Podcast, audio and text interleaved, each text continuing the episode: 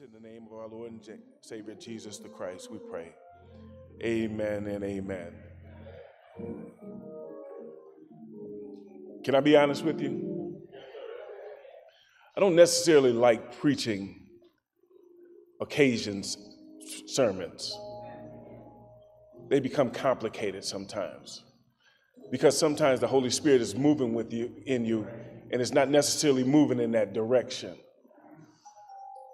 And so I after going to the men's ministry, this message was birthed out of not just Saturday's meeting, but the real emphasis came out of our meeting on Mondays.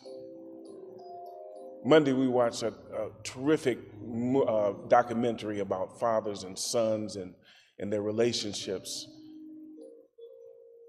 And this is really birthed out, and I hope you don't mind me saying it. Was birthed from Brother uh, or Deacon Jarrell Thomas. Jarrell Thomas had a wonderful statement after the movie. And he talked about how every young man or young boy ages 4 to 18, he has pretty much memorized their names. And when he sees them, he speaks to them by name. He's making an investment in the lives of young men, and, and he's doing a great job. Amen, amen, amen. But it gets better because he also began to share with us the graduate of our newest Morehouse man.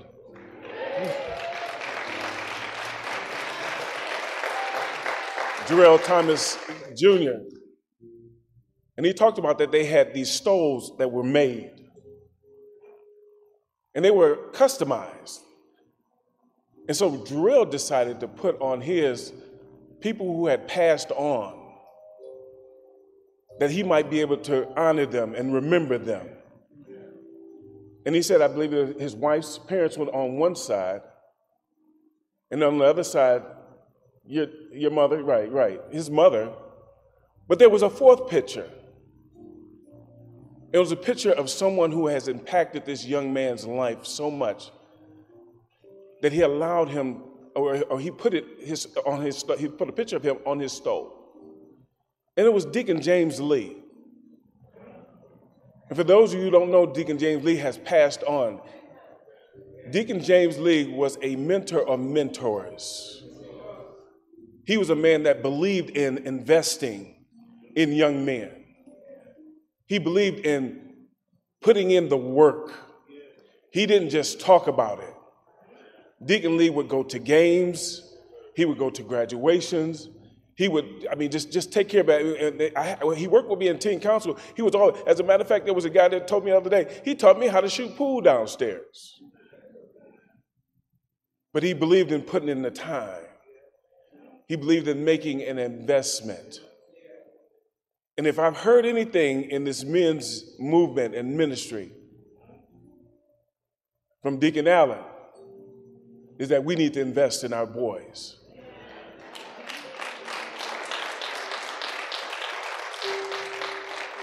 But understand this, it's not just the boys. We need to invest in our boys and our girls. Amen. And so I began to, to look in the Word of God, and in 1 Timothy, the fourth chapter,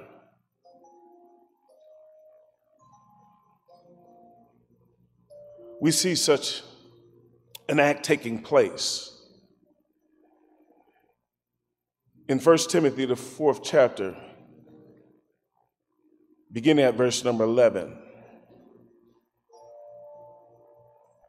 and it reads, These things command and teach. Let no man despise thy youth, but be thou an example of the believers in word, in conversation, in charity, in spirit, in faith, in purity. till I come, give attendance to reading and exhortation to doctrine. Neglect not the gift that is in thee, which was given thee by prophecy, with the laying on of hands by the presbytery, Presbyterian, excuse me. Meditate upon these things, give thyself wholly to them, that thy profiting may appear to all. Take heed unto thyself and unto the doctrine, continue in them, for in doing this thou shalt both save thyself and them that hear thee. From this text, I would like to preach from this thought a man's investment. A man's investment. I know it's Father's Day, but as I mentioned before, is that every man has the opportunity to be a father to someone. Does not necessarily have to be biological, but it must be blood. It must be the blood of Jesus Christ that unites us and compels us. Understand that the relationship between Paul, who writes this to his son Timothy in the ministry, Paul now is a seasoned preacher. He's coming up to the end of his ministry work. He's done everything that the Lord has told him to do. And we know that the Apostle Paul's ministry did not really start off on the right foot. There are a lot of bad things that the Apostle Paul had done. And number one on the list is that he persecuted the church.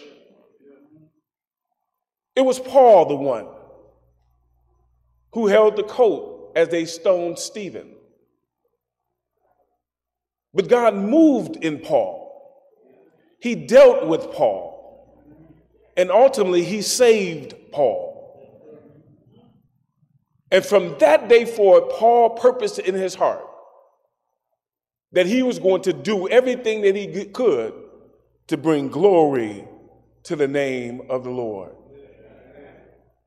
After persecuting the church, after running after Christians and killing them. Paul now is a runner of the gospel. But here's the interesting thing about Paul, and I wish that we would understand that as well, is that we're not going to always be here. And we cannot always be in every place at every time or at all times. What Paul realized is that he was going to need some help. And that in needing this help, he would have to make sure that they were trained well to do what they needed to do. And so Paul runs into this young disciple by the name of Timothy. Now understand that, that Timothy was a mixed breed because he had a Jewish mother, but he had a Greek father. Timothy had not even been circumcised. But yet, Paul tells us in, in his writing, he said that the same faith that is in your grandmother, Eunice, as well as Lois, is in you. So, what does that tell me about Paul? Paul, that tells me that Paul is observant. Paul is not just running through life and running through ministry work and not observing people. And so Paul observes his mother and his grandmother, and he sees the same faith in Timothy that he sees in them. Which tells me that, that, that, that Lois and, and Eunice played an important role in the spiritual upbringing of young Timothy. But understand, women, that you can only take a boy so far, and then you must release him to a man. But also understand you got to release him to the right man. Far too many times we, we, we, release our children to this world and we never take care or, or take a consideration of what they're getting into. Just like Paul was watching Eunice and Lois, I believe they were watching Paul as well. Because they gave Timothy to Paul allowed him to follow Paul around. As a matter of fact, in the 16th chapter of Acts, you'll see that. That he began to follow behind Paul, and Barnabas and Silas. He followed them. He learned from them.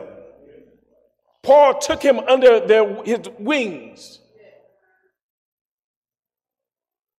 And he taught him. Now understand that there's no blood relationship here. Timothy is not Paul's biological son. But you'll see in scripture that he refers to him as his true son, as his beloved son. As a matter of fact, Paul loved him so much as if he was his own son. But yet he was his son in the ministry.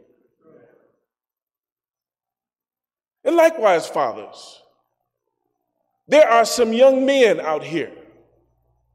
There are some young women out here that we need to make an investment in.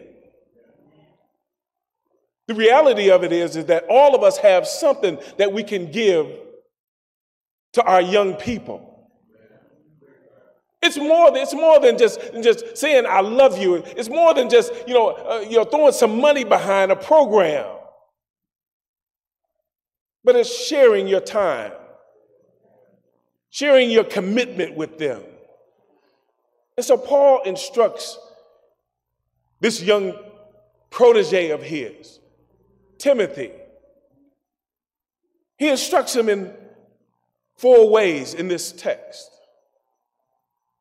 The first thing that he encourages him to do is to embrace his identity. For he says, Let no one despise your youth. In other words, Timothy, you're valuable just like you are. And just because you may be young, don't let nobody make a fool out of you. It's our job as fathers to let our children know that you have value in this world. There's far too many Children ours that are running around here with low self esteem and have no value. But it's our job as fathers to esteem them. It's our job to let them know you are valuable to me. And listen here, the best way you can let them know that they're valuable to you is that you give up some money for them. Take that day off from work and go and go to their program and see how, how, they, how they're doing.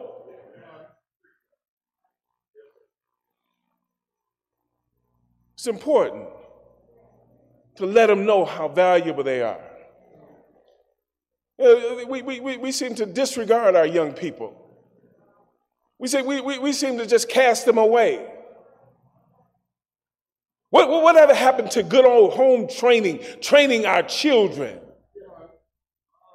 teaching them a work ethic? If there was one thing that I heard yesterday was that, that my dad taught me how to go to work taught me a good work ethic, how to take care of my family. This is, this is our responsibility as men, as fathers. And it goes beyond your own home. Listen, let, let, let me tell you this. One of the most rewarding jobs that I had in my entire career was working with some boys at St. Jude Home for Boys. I love this job because it gave me the opportunity to invest in young men that were not along my bloodline. As a matter of fact, I was doing a funeral one time and I had eulogized this individual. And there was a young man that came walking up the aisle and said, Mr. Miner. And when I seen him, I knew exactly who he was. And he just came and thanked me. for being there for him. And I embraced him and I loved him because that's what we're to do as men. That, that's how we're to conduct ourselves as men. Let them know that they're important, that they have some value in their lives. And then Paul tells them that you're to set an example. In the 12th verse, B clause of it, he says, But be an example to the believers in word, in conduct, in love, in spirit, in faith, in purity. Now understand that Paul cannot tell Timothy to be an example if he's not a good example himself. Men, men, you got to live a life before them before you can preach a life to them. You, you, you got to walk in faith before you can tell them to trust God. You got to be a demonstration. You got to be an example to them. Let them see God in your life. Far too many times we want to preach to folk and tell folk that, you know, what they need to do and give them all these rules to obey, but yet we ain't obeying them ourselves. But here he tells them to be an example in the Word of God. In other words, you need, you need to make sure that you understand and learn the Word of God. And then, then, then you're to be an example in how you live your life. I, I, we, we, we've been talking about that here since, since I, I came on board. It's about our Christian conduct. What does our conduct look like? What, what, what, will be said about you? How did you, how are you living your life? What is your conversation like? What kind of seeds are you sowing? Because understand the fact that you're going to reap what you sow. So he said that you're to have a good conduct, that you need to, you need to be loving people. One of the things that I heard on yesterday as well was that my daddy showed us that he loved us, but he had a hard time telling us that he loved us. And men, sometimes you have to put down that, that, that, that rough and that tough, tough uh, you know, exterior and you have to tell your sons, your daughters, that I love you. It's not enough just for you to just demonstrate it and show it. Sometimes they need to hear that. Listen, sometimes they need you to just, just, just bring them in and give them a hug and say, I love you. Sometimes, sometimes that's necessary. They need to hear that. A lot of times it's easy for us to tell our daughters that we love them, but you need to tell your sons that you love them as well. And, and don't wait for them to tell you, I love you, and you say, I love you too. In other words, start making that effort. It, it, it's your responsibility to reach out to them. It's your responsibility, even after they're grown, to reach out to them, to still look after them. But only then it's done in a different way. Because hopefully by then, you've shown enough love, enough compassion, enough mercy that now they are beginning to lead and, and, and uh, follow you by the respect they have for you. So, how's your conduct? How is your, how is your spirit? What kind of spirit are you exemplifying? Are you a man of faith? Can, can, can, can you be trusted? Listen, can, can they really depend upon you? You see, all of this stuff is important to children. And I, I, I just don't believe that there, there, there's hardly anything worse than a lying father. Dads, if you cannot do it, if you don't, if you think you might not be able to do it, don't tell them you'll do it. It's best for you not to even say it. Just surprise them and show up. And in purity, we're to be this example We're to set the example. We're to set the tone for the family. Men, we are the priest of the home. It's your responsibility. When things start going haywire, you ought to know about it. You ought to be observant enough to know when your children are in trouble. Don't wait for them to come to you. You go to them.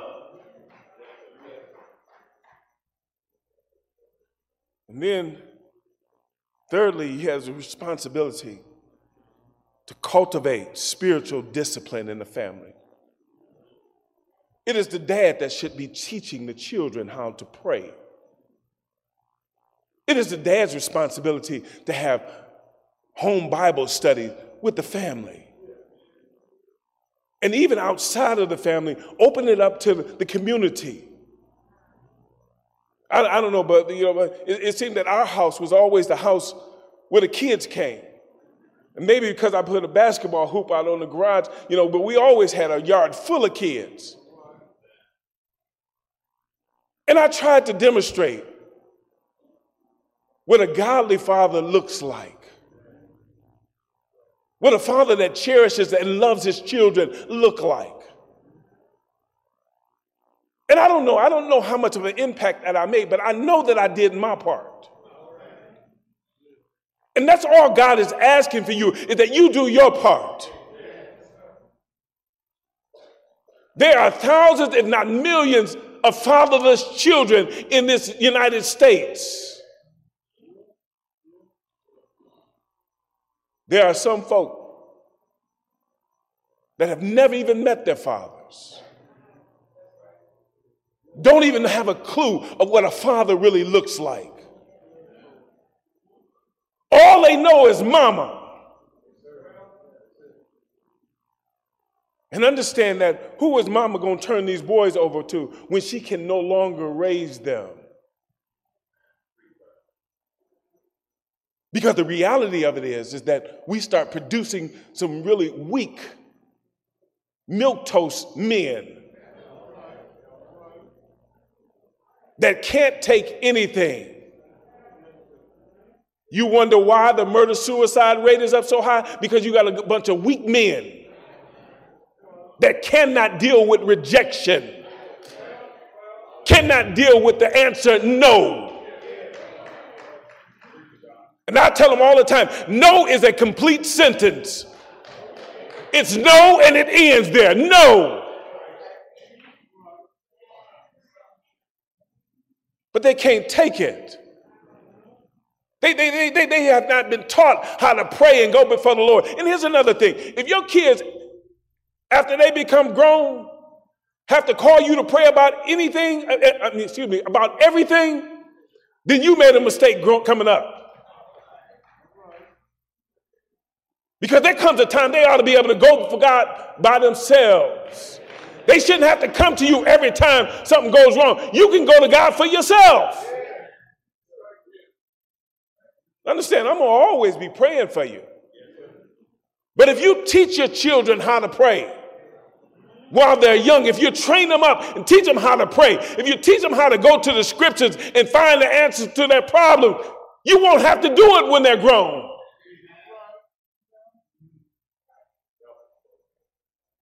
I'm wean, I wean my children. They, they, uh, no. Y'all are already coming to me for money. I don't need you to come.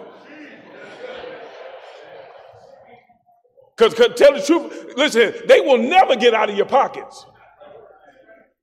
Never. And they listen, and they don't even have to ask.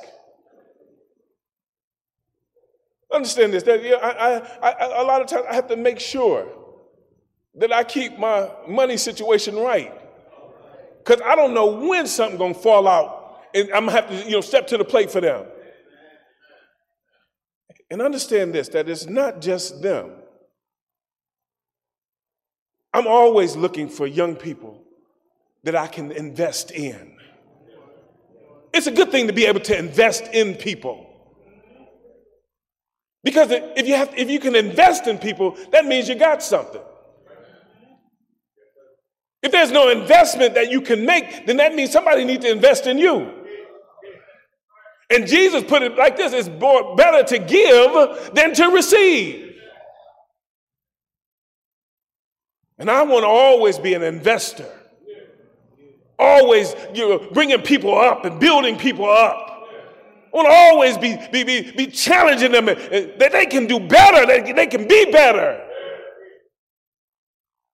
And you do that through teaching our children how to pray, teach them how to study the Word of God, how to meditate on God's Word. Listen here, teaching them how to worship God. Let, get them to understand that worship is not just done on Sunday mornings. That worship is a daily thing that we do every day of the week. We worship God and how we live. And then Paul encourages him to exercise the gifts in which God has given them. Understand, brothers and sisters, that all of us have a gift that God has given us. It, it is your responsibility to identify the gift that God has given you. And then it's the Father's job to also to help you cultivate that gift. Because really, what that gift is designed to do is, to glorify God, to lift God up. I don't know, but maybe you have the gift of singing. What do you do? Do you, do you, do you go to a, a music producer? Is that the first thing you think to do? Or do you get them somewhere where they can glorify God? Bring them into the church. Let them sing for the glory of God. All of us need to recognize and discover the gift in which God has given us. And then we need to let the Holy Spirit develop that gift within us that we might be able to use it for His glory. And then we use our gifts also to serve others, teaching our kids that they don't live in this world by themselves. And just like somebody helped you get over, you need to help somebody else get over.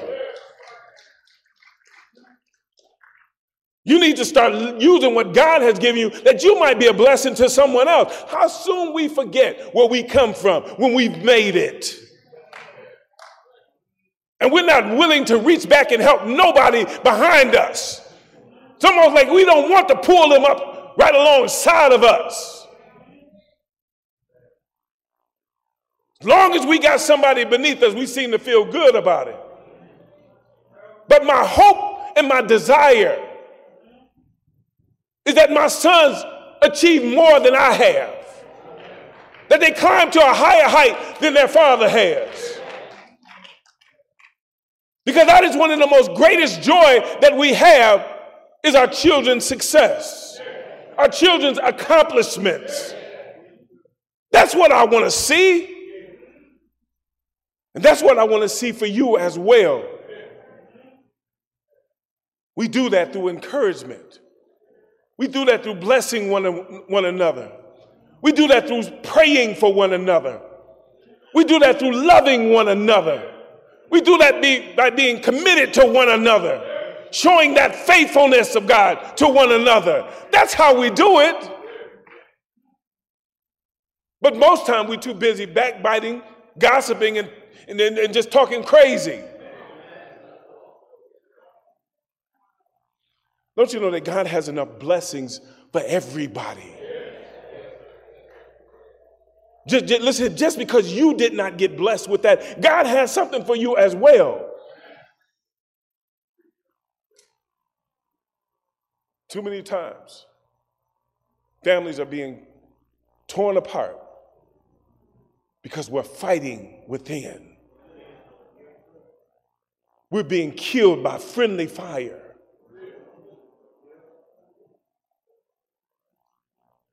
One of the most crucial things in wartime is identifying who the enemy really is. And parents, your children are not the enemy. So stop treating them like that. There's a lyrics to a song that goes that parents just don't understand.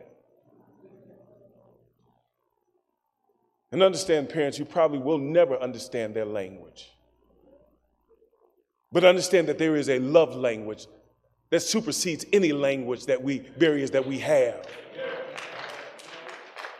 It is the language of love. It is the language that will allow us to get over petty differences. And my, my, my, my, my petty uh, you know, thing was is that I thought my sons were supposed to be mini me. And I had to realize that they're not me. My daughters are not me. They are going to do things their own way. And we are to provide guidance to them. But just because they don't meet your expectation, don't mean that they're wrong.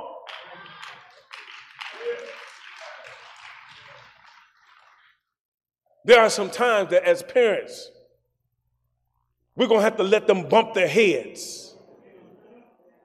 There's going to be some time that they're going to run into brick walls. It ain't going to be unto death, but they're going to hurt. It's going to hurt. They need to learn from situations and circumstances like this. But we, as fathers, as parents, need to always be ready to pick them up. To let them know that you still have value. I know you suffered some loss, but you still have value. Because the whole objective is for them to finish the race.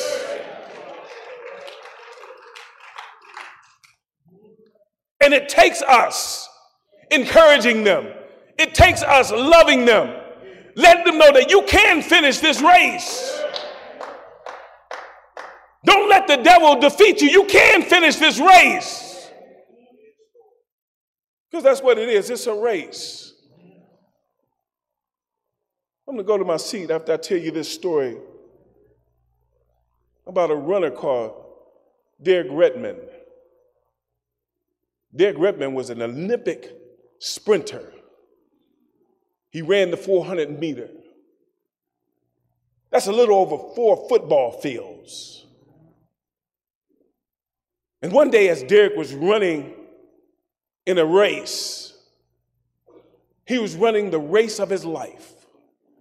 His breathing was impeccable, his stride was unbroken. But just as Derek got to the back end of the race, he blew out his Achilles tendon.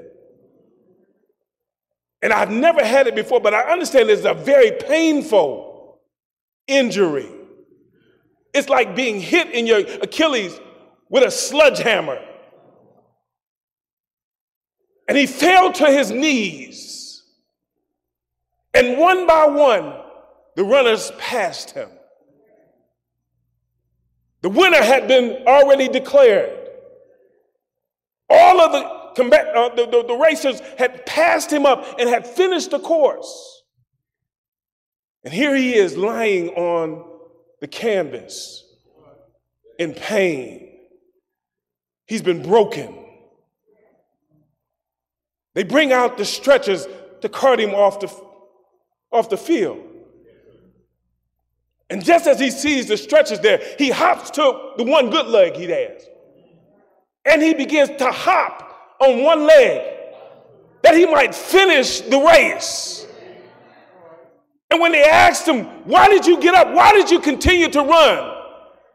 He said, Because my daddy was in the stand and my daddy was watching.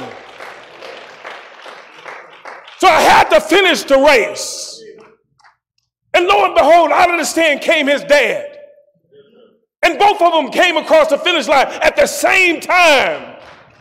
Understand, you may be broken, you may be down, you may be out, but understand your daddy is watching.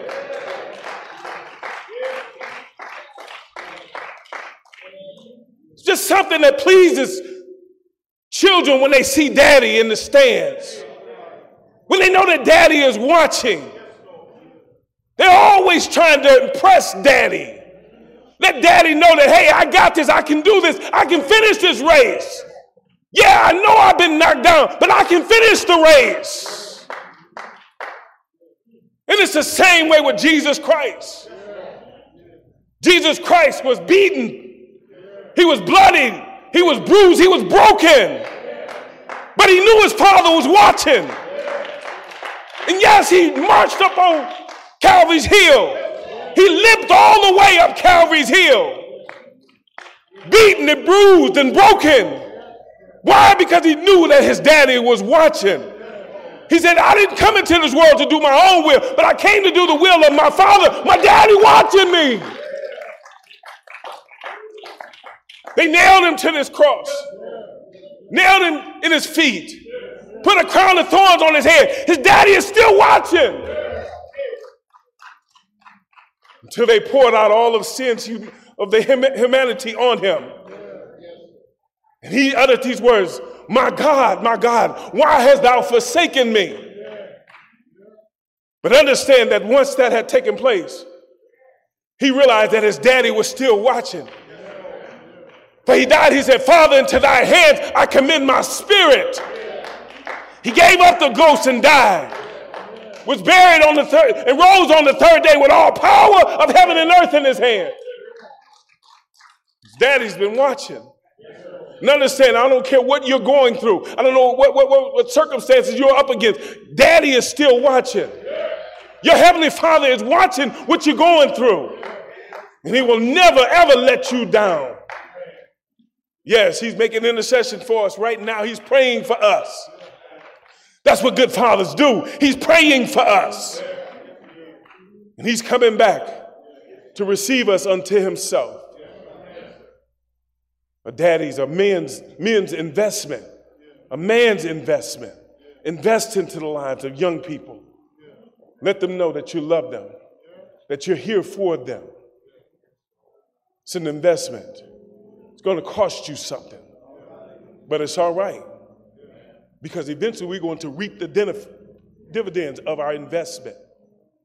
We're going to reap it. Please stand to your feet. The door to the church is open.